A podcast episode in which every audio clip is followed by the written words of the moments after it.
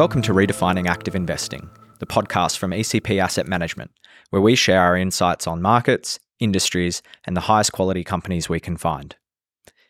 In this episode, our investment team discuss our latest insights piece, which is available on our website at ecpam.com. You can also find the link to the article in the show notes below. I'm Damon Callahan, and with me is Annabelle Miller, Senior Analyst and member of the ECP Investment Committee, who recently wrote an interesting article about unappreciated growth opportunities in the semiconductor industry. So, Annabelle, thanks for your time. Could we just perhaps start with you explaining what a semiconductor actually is and, and, and give it to me like I'm a five year old? Well, think of a semiconductor chip like a miniature city. It has multiple levels, sewers, roads, and buildings and all these elements have different functions. As the chip becomes more advanced, these elements become smaller and the density increases. The buildings become thinner and taller, the roads become narrower. So the materials and techniques used to construct the chip become more sophisticated. Okay, so let's talk about one part of the value chain that you identified in your article as being critical to the semiconductor manufacturing process, and that's specifically the testing process.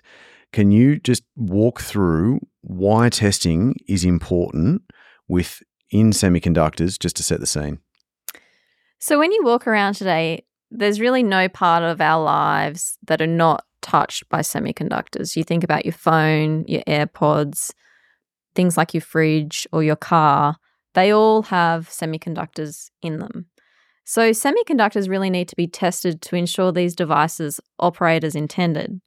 As consumers, we expect our phones and computers to be able to turn on and operate as we would expect. But take the, taking that to an extreme, if you're driving a car or having a medical procedure, you want to guarantee that the semiconductor will function with no defects. Okay, and so can you give me a real world mission critical application where a semiconductor test is important? I think the best example is cars. So the average car has 1400 semiconductors that control everything from the airbag to the engine. Um, and these semiconductors must go through numerous tests.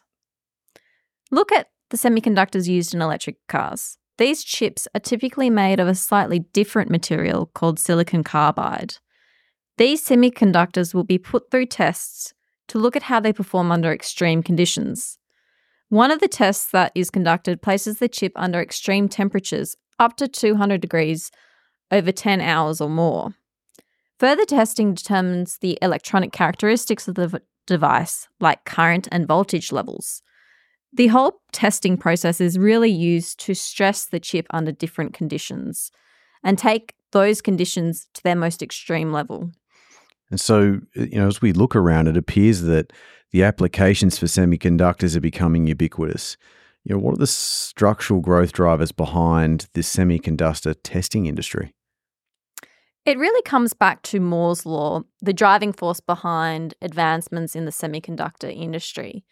So, Moore's law is the observation that the number of transistors in an integrated circuit doubles roughly every two years. We've been hearing a lot about the end of Moore's Law for the better part of the last decade, but the industry seems to keep extending it. So let's just go back to the analogy I gave earlier of a city. As the cities become denser, the testing requirements increase in a non linear manner. As the industry moves to smaller, denser cities, testing is mission critical in providing feedback on performance and reliability to improve manufacturing processes. So, as we reach the practical limits of Moore's Law, different semiconductor architectures and materials are emerging to create new ways of improving semiconductor performance. Okay, and so your article identified Advantest as a really interesting business in the space you're talking about. Can, can you just unpack that for us? So, Advantest is a key beneficiary given its 60% share in logic testers courtesy of the Verigy platform. The V93000 is its key hardware platform and has a global installed base of 10,000 testers. Now, the way to think about this hardware is essentially it's a computer used to test another powerful computer or the semiconductor. There are high barriers to entry and customer lock in due to the standardization of its testing software. Advantest products are often developed alongside a customer's product roadmap. Some of these customers have been using the platform for a decade or more. The repository of software code used to run the testing hardware can be used on subsequent generations of product. This close relationship with the end customer from the beginning of the product development journey underpins Advantest's sustainable competitive advantage. So the business really stands to benefit from the success of a diverse set of customers, including NVIDIA and AMD, without the same degree of technological risk or product failure. Really interesting, Annabelle. Thanks so much for your time. If you enjoyed this episode of Redefining Active Investing, please don't forget to follow us on Spotify, Apple Podcasts, or wherever you get your podcasts and please remember to read the disclaimer in the show notes. If you would like to learn more about ECP Asset Management and the way we think about investing, please visit our website at ecpam.com, subscribe to our blog, or follow us on LinkedIn.